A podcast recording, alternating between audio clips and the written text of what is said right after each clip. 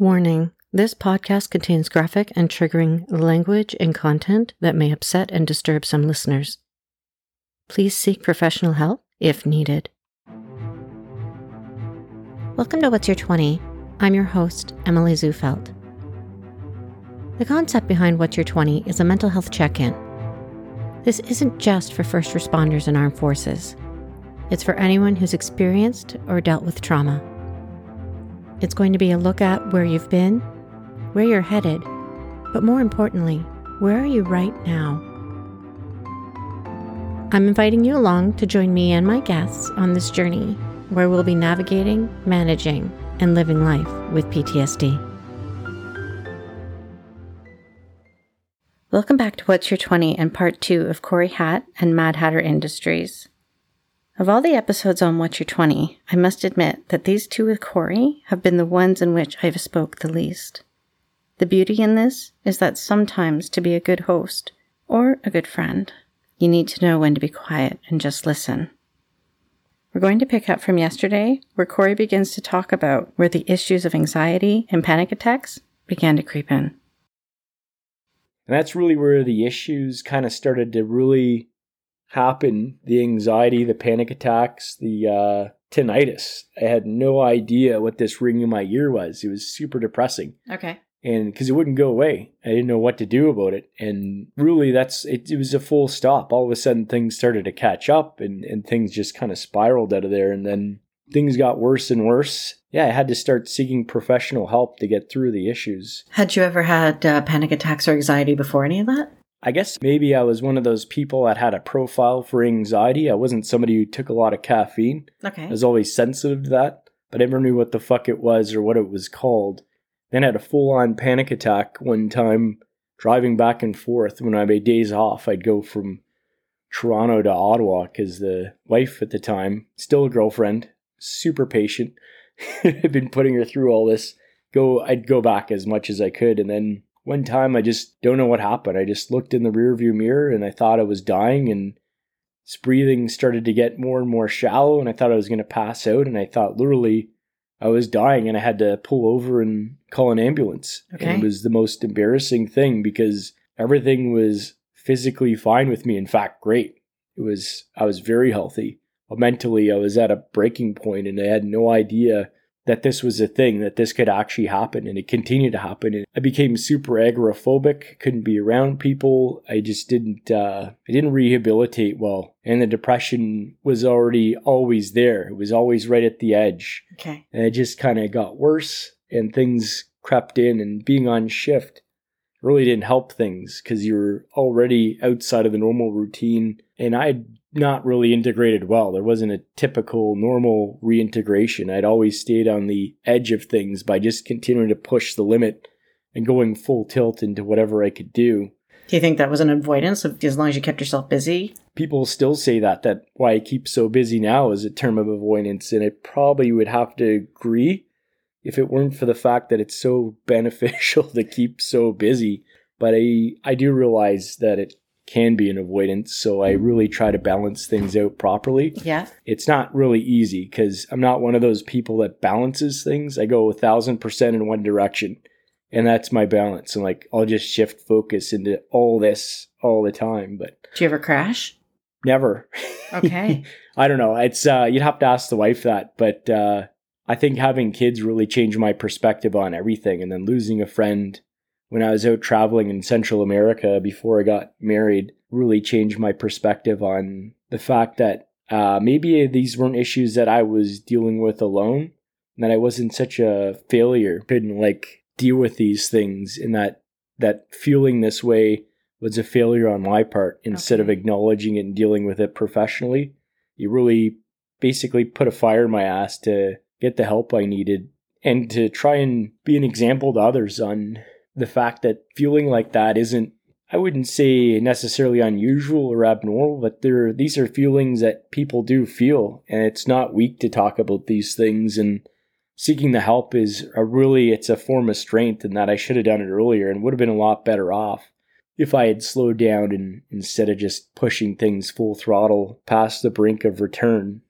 And fortunately, I didn't do it to the point where I couldn't come back. I was able to start a normal life with a woman that was super patient and caring and loved me more than I did. I was in a self destructive tendency. I went fully forward, committed to war, not expecting to make it back and not caring if I'd make it back. Right. To doing private security contract to just basically take a bullet for a family I didn't even know and then start on a team to just basically keep pushing the envelope on things and then part of that therapy came with motorcycling where I'd go away with friends that I'd uh, gone overseas with or did a, the close protection course with. And we had that therapy of just getting through it together and working through it. And it became a family where we still, we try to anyways, meet monthly and uh, look out for each other and others in the community. And that's a lot of that stuff is what we pulled into Mad Hatter Industries was to create a community to help others. Yeah. To be an example of others, of what mental resilience can look like, the strength physically and mentally when you're doing things on a balance that's right for you. Everybody has their own walk. They walk their own walk, they ride their own ride. But the key is not comparing yourself necessarily to others, but doing what you feel is right for you within the paradigms of professional help. As much as I don't trust a lot of psychiatrists, it works well to find one that you do trust that you can work with and creating a community of like-minded individuals that support and uplift you and also being a part of many clubs when i got married one of my my mcs had made the joke that i was part of every club including the cd of the month club and it's it's not too far off but I, uh, I did get into masonry Oh, nice. and I, yeah, I learned a lot. And I, again, one of those things where you don't just go half-assed. I went full into it all the way up to the master's chair in between my first and my second child. And it did teach me another thing, which was the benefits of raising one another up. When you focus on people's strengths and the best of what they have to offer, you bring the best out of people. right. And the military isn't necessarily, at least the old culture, that wasn't necessarily how we conducted business. We focused on the worst of what people were bringing out and just hammered them until they were bashed in. Well, you To a- broke them. Yeah, exactly, into a point of compliance. I think there's a really big focus on mental health now, and the military sees the investment in that and the about face that they're taking with respect to the addressing of sexual misconduct and the changing of things. There's that uh, work that's being put in, and yeah, there's a lot of criticism in the way things are going because people want things right away. They don't think it's enough. The fact is, it it can. There's always things to do better, but uh, when you don't realize or focus on what's happening that's positive, it's really easy to miss out on those things. And yeah, there is a lot of extra work that needs to be done, and maybe it isn't always just enough for one organization to take it take it forward all the way to the goal line. You need a full concerted effort on all parts. And I'll be honest, I had a real chip on my shoulder coming back from my first tour. Okay. How And so? I, I just felt it wouldn't wouldn't be like a sense of entitlement, but going through combat, I just felt like maybe maybe it was a little bit different, or there was like something not that I was owed to, but I didn't feel quite the same as others, or really connect with others. When people ask like how it was, I was almost indignant. Like how the fuck? Why would you be asking me that? I just get so angry. Like wasn't the right response. It's just like I don't want to tell you anything. I certainly don't want to sit there and talk to someone who doesn't care and all they really want to know deep down is how many people I killed. Like we're not the same people. I didn't go there to just go and like get a kill count or a score. I went there I wouldn't say naively, but I went there with the mindset of wanting to help my country hmm and fight the war on terror. There was a lot of precepts I had that I really didn't understand and really it just, it just blew my mind open in terms of my perspective on culture and and the universality of of everyone in the world and how we all have the same needs the the need to feel safe and everyone needs to feel loved and the necessity of eating you know those are basic elements Yeah. yeah, we went there for the right purposes. And looking back at what's now happened, it's hard to to know if it was all for for naught. And it certainly wouldn't be for efforts put forward, but it could be a little bit frustrating. And I understand where people feel like this is a dark time, but uh, they need to focus on the fact that we did the best job we could, hmm and we're damn proud of what we did. And for those years that we were there, we we gave it our all. And everyone that gave it their all and those that didn't make it back, we owe it to them to continue forward and we'll never we should never forget what the sacrifices that we've paid for, regardless if we don't think some people are as appreciative as they should be about it. The fact is, is we did what we did and for the right reasons, and that we need to continue to move forward and carry on with the mission at home, helping others. What wasn't for naught was the Mad Hatter Industries. Discuss the name with me. Where does Mad Hatter come from? Well, that's a uh, nickname I got. Okay. The uh, the way it works in the military, everybody refers to everyone in their last name. So my name being Hat yeah. was referred to pretty much through the early part of my career. And then it became Hatter. And then the Mad Hatter kind of just became something that stuck as a nickname through uh, carrying a machine gun and operating in the operational environment that we did. The nickname just kind of stuck, and I actually ordered through CP Gear uh, nickname or name badge, a name tape that said Mad Hatter. Because when we go out on operation, we didn't want uh, Al Jazeera or other news networks recording our actual names. Right. So I put this fake name tag on. I remember Rick Hillier coming to the gate one time. I was opening up for him at CNS. He's like, "Oh, Mad Hatter, that's that's a great name." Like, yeah, thanks, thanks, sir. Uh, I gave him a little high five, and it was like, "Yeah, that's not a real name." he understood. yeah, good old It's Uncle like, Rick. did he know that? Yeah, yeah, but uh, that's that's the name. It's stuck. I used to skateboard, and I loved independent industries. I love the mindset of like promoting uh, in skate culture the individual skater, bringing out the best in them. So, Independent Industries is a company that went under, but I, I took the name Mad Hatter and added industries to it with the same mindset that we're there to promote a mission of helping others and help people become the best versions of themselves Yeah. ultimately the mission was to prevent suicide for those that are willing to do what's needed for themselves to get the help they needed those are the people we'd work with and we created a community of resilient individuals that took that motto no quarter given to the term for suicide prevention to not allow that as an option and since its inception going forward it's always been the mission to help others and we've since adapted that now to finding your passion, living your adventures. So the goal is to help people find what they love, get to before the point they're even depressed or suicidal. Once we get to that area, it's a lot harder to bring people back. We want to help people now before they even get down that dark path and, and help them find what they love doing and showcase what you can do when you do seek things day to day that you love doing and looking for that that shine that what makes you unique what can you do to provide value Members of the armed forces then are coming back from uniform to civilian transition. How do you get your hands on them before the depression kicks in, but can help them find that passion, that purpose? Well, to be honest, uh, we don't get our hands on all of them, and it's frustrating because we're probably not doing enough. Like, there's more work we could be doing. Like, it's a word of mouth.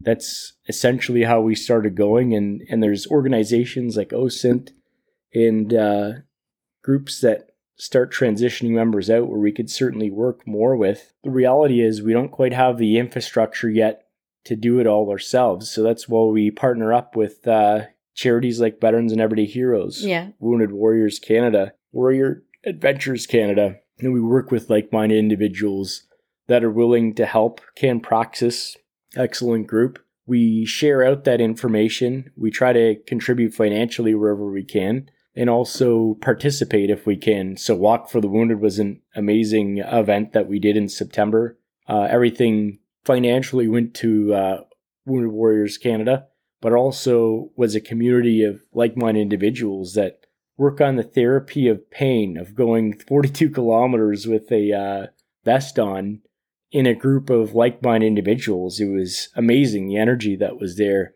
That's really what uh, I find beneficial when I can take part in those things Yeah.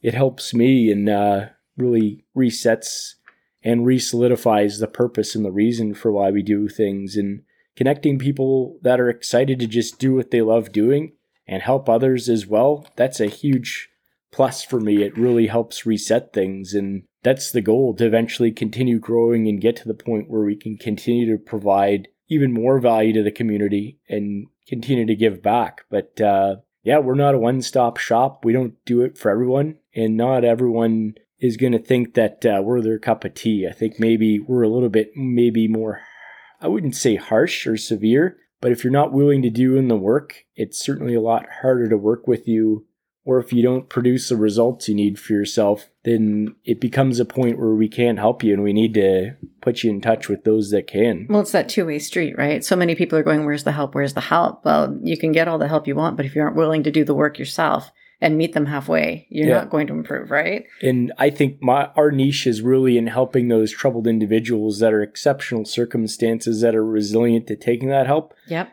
Because I have been there and I I was that idiot not going and taking the help I needed and being so resistant to doing it all myself, having that chip on my shoulder.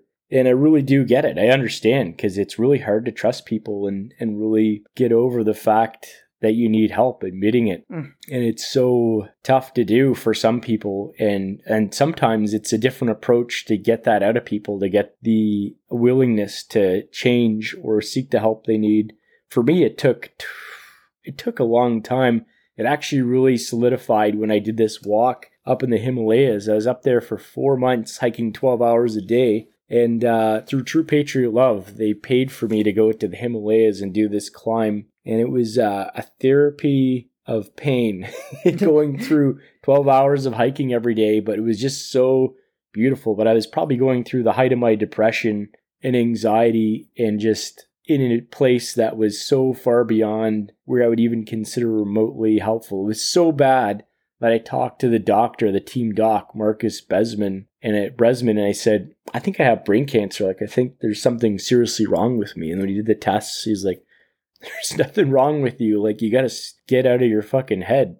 And uh, no, I said, No, I think there's something seriously wrong with me. And it took a long time for me to stop thinking like that and stop hurting myself, I guess through the actions I was taking by pushing those who really love me, the wife that I had further away and trying to ride off on a motorcycle, which is very therapeutic, but it's uh, only for, you can only do it for so long. You have to do it in a way that's productive. And I think being part of a team and a group really is what brought me back and uh, kept me alive. Starting a club with like minded individuals and having values that are something you need to ascribe to that you could never let down, that is bigger than yourself, is a reason to live, even when you don't think there is personally a reason to go on or that anybody would care. Mm-hmm.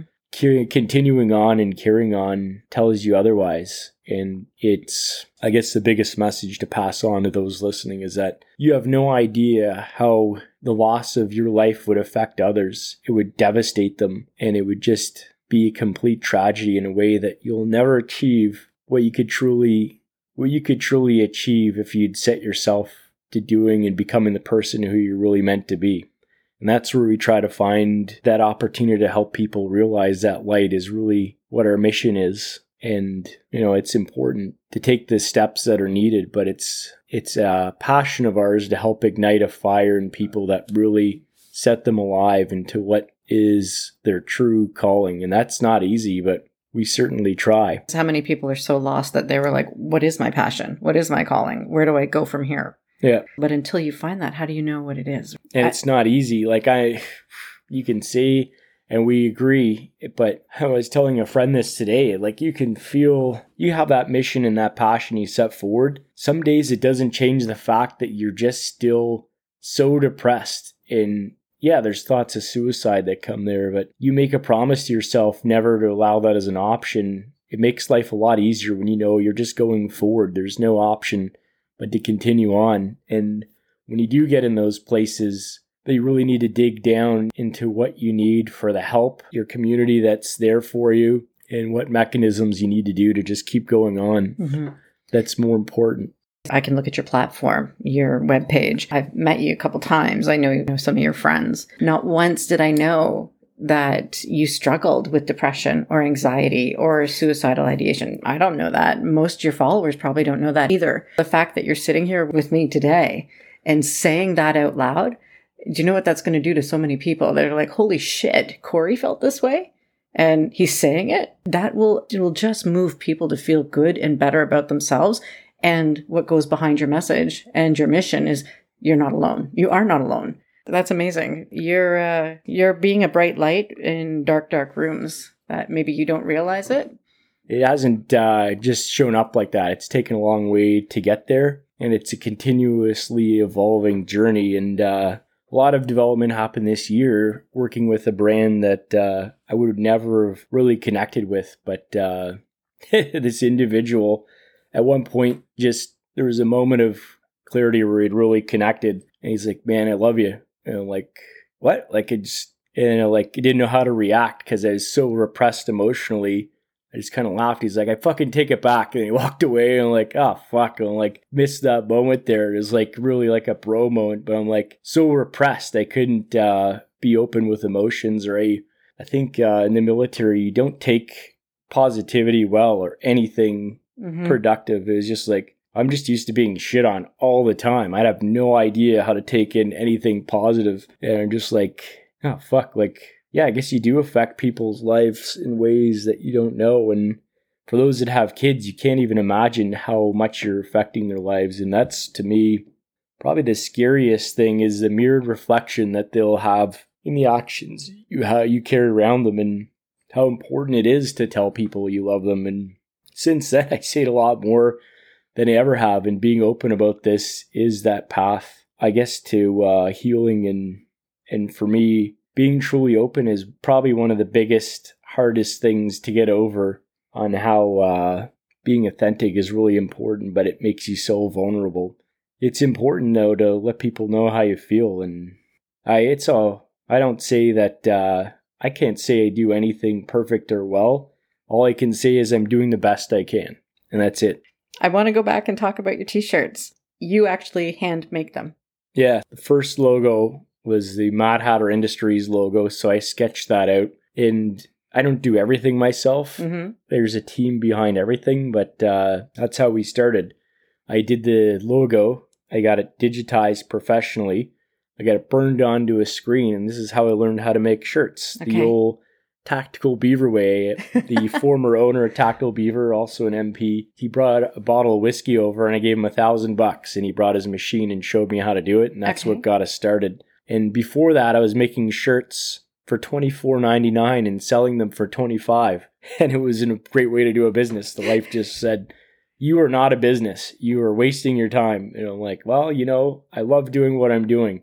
And I call it building an airplane while falling from the sky because I wasn't doing it right, and I learned it as I went. Yep. And uh, super excited about it. Obviously, would have been better to have started out with some planning and that wasn't what it was about. It was about getting out there, telling a mission, and I was just super excited to do that. And then on the process through to where we are now, I realized how many mistakes I've made along the way, but I would have been three years behind if I'd taken that much time to just try and do it right. Yeah. And for me, the therapy was in the process and the journey and learning and the mistakes and the hours of wanting to pull my hair out super late at night after work where you'd have moments of almost breakdown, which became breakthrough. Yes. And uh, that was my therapy when there was nobody around. And I had that one mentor that's like, well, nobody fucking cares. You just got to work harder. He never gave me any sympathy. It was on his 50th birthday. He was fulfilling orders. He wasn't celebrating. So he left me with an impression of how important it is just to continue working on what it is that you love doing. And if you believe in something that much, give it your all and uh, don't look back. Obviously, I still work full time because I got bills to pay. Yeah. And that's why we're able to structure the business the way it is, where the proceeds go to support charities that we acknowledge are doing an amazing job and things in ways that we can't directly do ourselves. So we contribute financially and also participate where we can. But uh, the rest of the money goes to grow the business. I think people would be shocked as to how much money I've spent on this business and the fact that I haven't paid myself would be probably a really bad business lesson. I'd say the way I've done it isn't for money, but it's not the mission. We wanted to make it relevant. We wanted to make it badass. We wanted to connect with an audience. We wanted to tell a story, and that's what we do with our designs. Absolutely. And that's that's really all I cared about. The money part was important to be able to grow the business and just tell the story better. And yeah, there's a uh, a competitive side where you want to grow and become successful, but it was never to make money. And uh, yeah, it's important to pay the bills. I've learned that the hard way, but at least it's structured to now where we can pay some of the bills, and we're still like I'd say for every dollar that comes in, we're probably spending two to two and a half but we're never going to stop giving to charities that we support. Right. I think it's important. It wasn't supposed to be a nonprofit in the beginning, is that correct? No, and it still isn't. It's just right. run that way. And it's then, just so poorly managed. And you end up putting yourself into debt most times. We're more in debt than we've ever been in our entire life. And we've actually made more money than we ever have, too. But okay. it's, I think the people listening to this think it's easy you're going to make money overnight. It doesn't quite happen that way. And uh, if you really want to grow something that lasts with legs and have the integrity behind a brand that people trust, then you got to do it your own way. And for me, this is the way that I'm doing it, and I'm transparent about it. It's certainly not a way to run a business, but uh, I love doing what I do. And yeah, I've gotten smarter with the numbers. We've driven margins down, and it helps us donate more, which is great. And yeah, I've had some write offs, which is great. There at least there's a tax write off at the end of it, and uh, we still show negative revenue.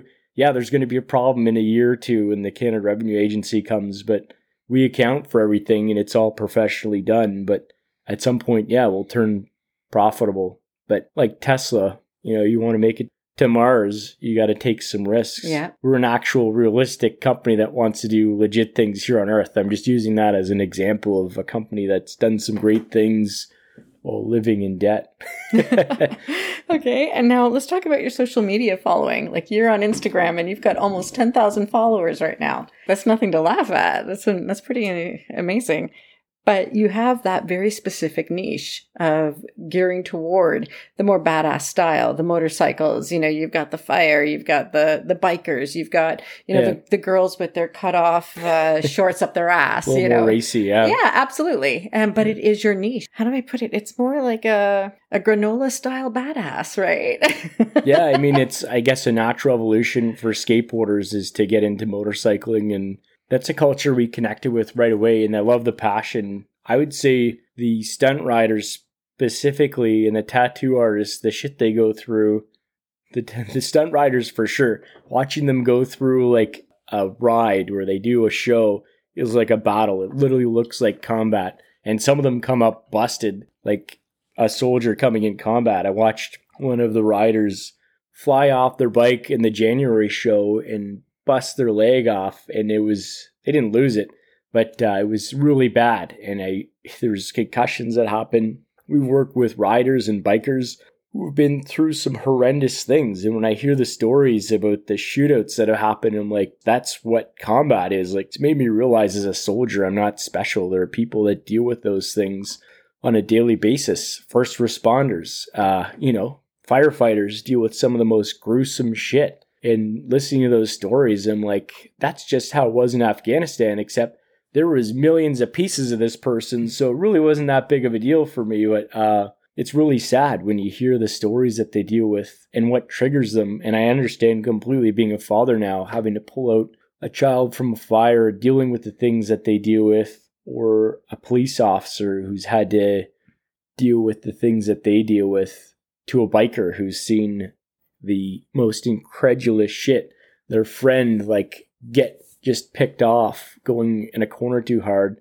They're both on stolen bikes, so they can't go to the cops or turn around and help them. They have to go straight to the to their family and let them know what's happened. And uh, there's some crazy shit that happens out there. I couldn't yeah. believe the stories and the willingness people have to talk to us. And I guess that's they understand now.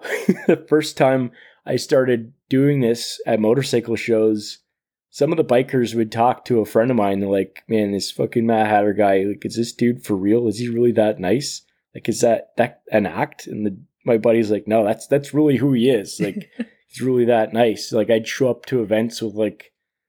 show up with apples, be giving out like apples from a bag, like just trying to promote the positive lifestyle. Or we were at an event where there's a lot of stuff happening and just like, yeah, this is, I'm not really into the party scene. Like, I just been in the heat all day. I just want to sleep. But it's like, you know, there's a balance to things. But uh, I just really love the lifestyle and the people. And it is like a family. Everybody supports each other mm-hmm. and they're so generous. Like, once they understand the mission and the support and the charity they have and for each other and for fallen riders, there's a similarity there that uh, we really connected with, and that is our niche. Motorcycles and machine guns are really where we draw the base from on where we look to help. We help everybody that wants to, to come to us and talk. Like we're open, we're an open book. We're not going to hide our story about who we are and what we did or what we continue to do. But we're not uh, somebody who closes their doors to people because of what they wear on their backs or what they do. We're open to listen to everybody's story and genuinely help them. Yeah. And they understand that. And there's been bikers that have talked to us like, man, we get it. Like, we really do respect that. I'm like, well, good, because I put a lot of money into this. So I hope somebody listens to me somewhere. So then who does the reels and all the photos behind your social media? Is that you too? Most of it, yeah. So we, we do a mix of sharing and mashing and we had a really incredible, talented individual that uh, helped with a lot of our media. Okay. And this kid was one of those kids that could have done, could have joined the military and gone straight into the special forces. Anything they do, they apply, they do really well. Amazing stunt rider, became a Harley Davidson sales manager. He does like all these things, like everything they touch goes really well. But they just became so busy that it just wasn't uh, on the books. So right we uh, learned how to do things by hanging out with those that were like-minded that were willing to teach us. Yeah. the same as the eye for the design. I learned why my first logo was so busy and why we went with the concentrated mhi icon. Yeah. that wasn't me just sitting there thinking stuff up. That was after hours of conversations and explanations on the design process and how it works. The success of mad hatter industries is because of everyone out there that supports us and that talks to us and the willingness to listen and take feedback. That's the only reason why we are are where we are. I have that attitude where it's not enough. I have a really patient mentor that just said, just be fucking patient. It takes time. And as a veteran who's dealing with issues, patience is not a virtue. Like we're ready to do this. We want to do it twice as fast, twice as hard. And then we get exhausted and we're getting frustrated with like, why the fuck am I not seeing the results that I want? And the fact is that the expectations were a little unrealistic. But to set lofty goals and not hit them, I would say is more reasonable than setting too low of a goal and just hitting it instead of exceeding it. So Right. I'd rather go to a point where we can continue to push and continue to measure and progress, but as a team. So yeah, I have taken a step back and slowed things down because I've realized to grow together, you need to be well rounded and come forward on all events. So on a full front. So as impatient as I am, I'm very happy and proud of the team that we have and where we've grown Yeah. and who's helped us along the way. And uh, wouldn't be where we are or continue to thrive without the support of those that come back and understand that, yeah, sometimes there's orders and delays because there's a combination of shit I'm dealing with on top of the supply chain uh, logistics, inflation in prices, and day to day general shit on top of a newborn. There's a lot to balance, and I, I don't know if people understand that, but I definitely appreciate the patience and the continued support and loyalty and and leadership in the community. There's been a lot of those out there rooting for us from day one and helping along the way. Mm-hmm. And uh, that's the only reason we're successful is because of all those people that have helped us. I was over at Vimy Brewing in Ottawa. So you and I last saw each other in Bobcaygeon in the summer Yeah. for Andrew's comedy night for the dogs.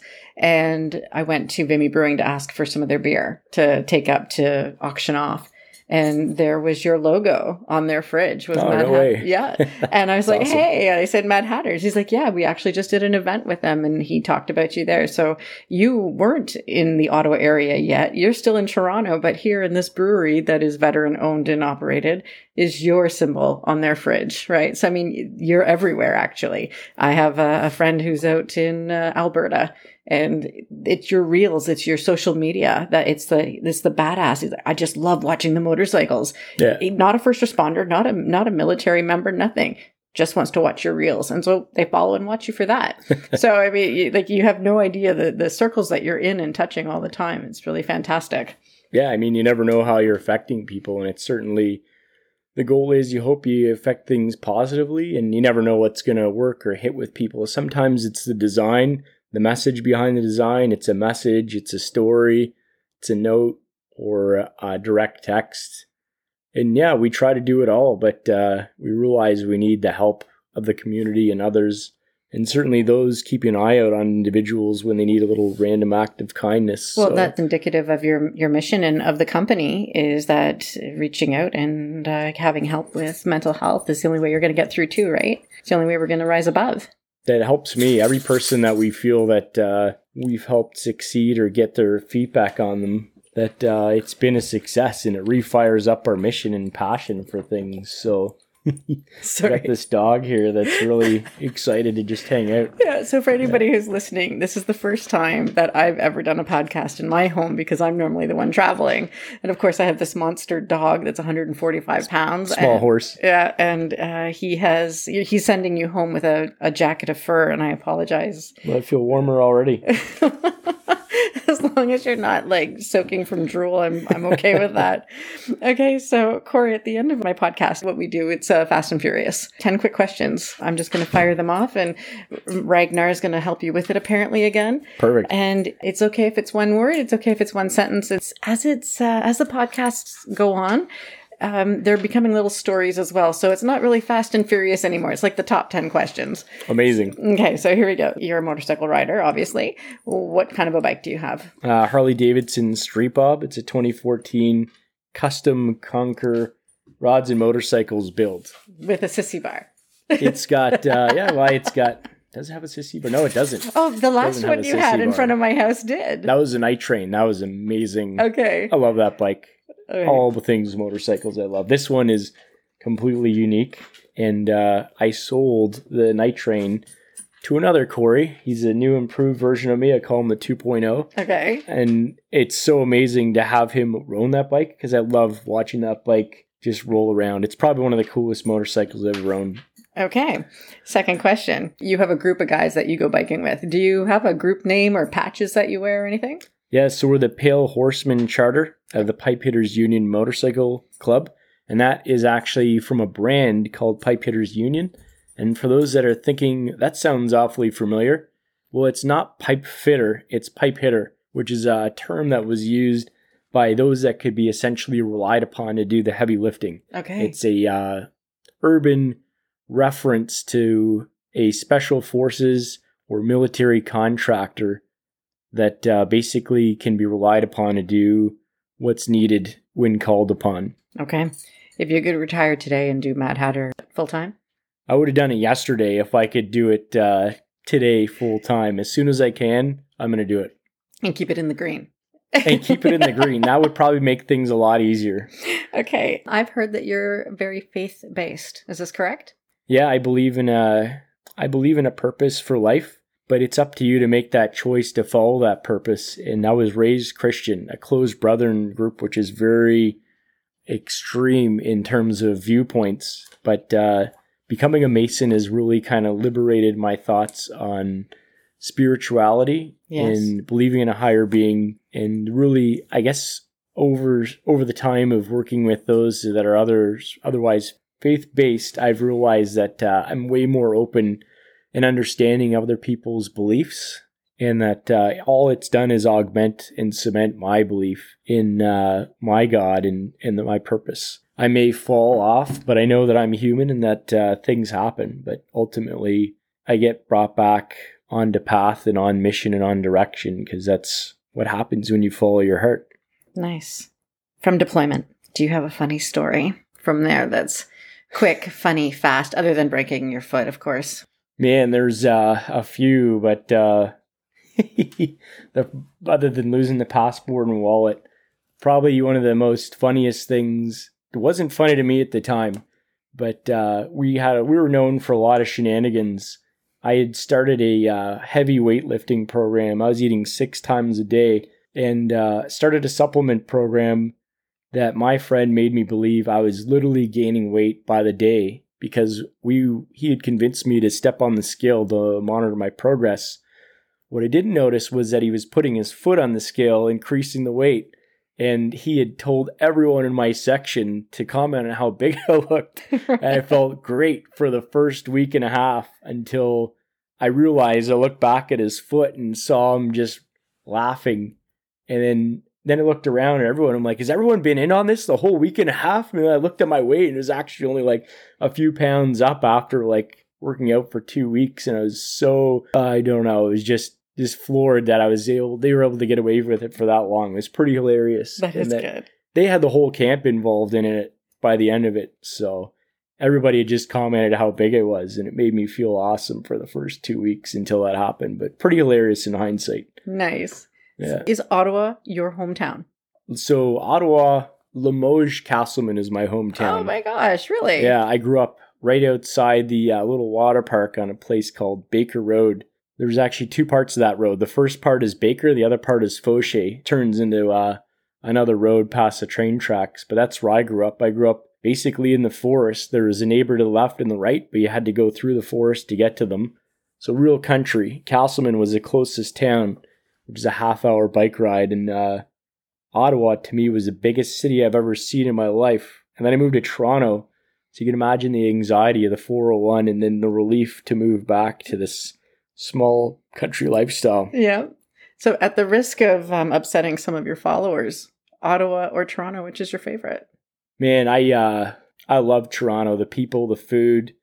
I fucking hate the traffic. I am so happy to be back in Ottawa. okay. But uh, you'll never have like such a better and more diverse offering of food and just things going on and excitement. I think everybody needs to experience living in Toronto for a portion of their life. okay. Even better if you can live downtown, but there is everything for everyone in Toronto. All right. Now, upcoming initiatives with Mad Hatter Industries. We are pushing through about $30,000 of new product. We're going into full production. We're doing a huge push for VA, and uh, we're trying to get that before the Christmas rush. I don't think we're going to have water bottles ready, but stay tuned for that. But we have hats, hoodies, t shirts. We're also working on some new designs, and we have some companies that are in the works that are coming on board. So I'll keep that secret until we release it in the new year, but stay tuned for some announcements at the Motorcycle Super Show in January 6th to 8th. And then we have two shows we're doing in February the Toronto Motorcycle Show, the Montreal Motorcycle Show.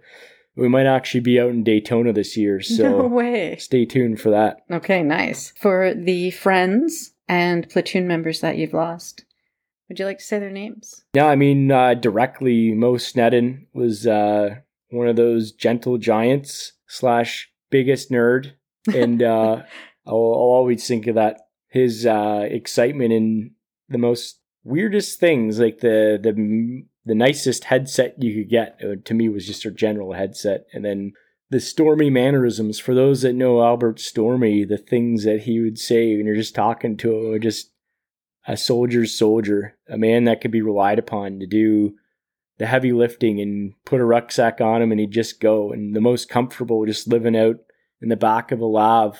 And uh Matt and Randy I didn't have the pay I didn't have the opportunity to to get to meet them but listening to Matt on the other line of the phone we were hanging out as we were waiting for a workup and the effects that they left through the military police community, not just CP community, is a uh, it's a lasting legacy that will continue to be something that they'll be proud of, looking up above wherever they are. That uh, they've continued to leave behind a legacy that continues to grow, and ultimately, it's a family. And uh, for those others that passed away, and be it through suicide or whatever the reason, we'll never forget. Absolutely, that's beautiful. Question number 10. Your glass is empty. I know you're an IPA all the way guy. I've got two more. Do you want to shut this down and have a Hell beer? yeah!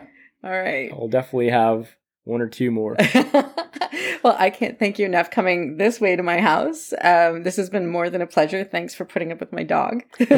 and I look forward to uh, our paths meeting uh, again and again as we're nearby each other. It was my honor and uh, privilege to be on here. So thanks for having me and accommodating me so nicely with the uh, hospitality. Goff had said you were a great host and wasn't expecting uh, to exceed those expectations. Oh, But see, Andrew didn't get beer and food, and I know I'm going to get shit over this. you'll have to come back. Absolutely. Okay, we'll leave it there. Perfect.